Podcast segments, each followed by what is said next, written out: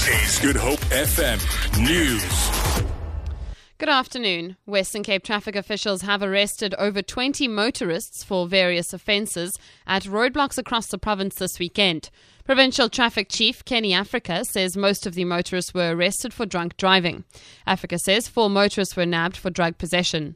So this past weekend, yet another round of roadblocks throughout the Western Cape province. We stopped 2,190 vehicles in 26 roadblocks and 1,757 drivers was tested for alcohol. The total amount of fines that we issued was 236,300 rand. The South African Maritime Safety Authority says safety measures in the sector will form part of its investigation into the cause of an incident in which a cruise boat caught alight yesterday. Three women drowned and a fourth person burnt to death while trapped in the toilet of the cruise boat during the incident on Hartbeespoort Dam near Brits in the northwest. The authority's acting principal officer, Imran Davies, says the owners of such cruise boats are responsible for the safety of the passengers. Vessels of this type has to be inspected by the competent authority. In this case, is the South African Maritime Safety Authority.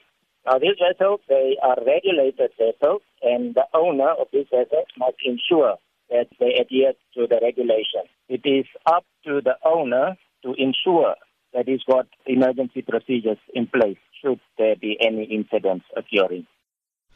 The SA National Parks is appealing to the public to help protect the endangered Knysna seahorse.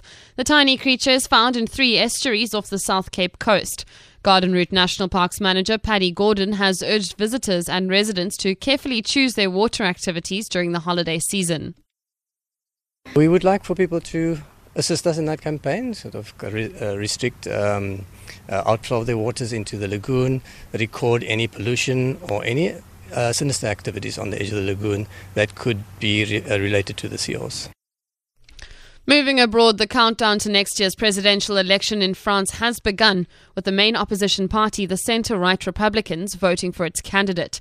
Seven hopefuls are taking part in the primary contest. The BBC's Lucy Williamson has the details. The two favourites in the race have taken very different tacks. The former President Nicolas Sarkozy has adopted hard-line positions on security and immigration. His rival, and the man leading the polls, is former Prime Minister Alain Juppé, a liberal centrist who describes Mr Sarkozy Sarkozy's proposal to lock up terror suspects without trial as a French Guantanamo. A third contender, Francois Fillon, also a former Prime Minister, has risen in popularity since a series of televised debates here. Whoever wins the nomination is expected to take on far right leader Marine Le Pen in the second round of presidential voting here next May.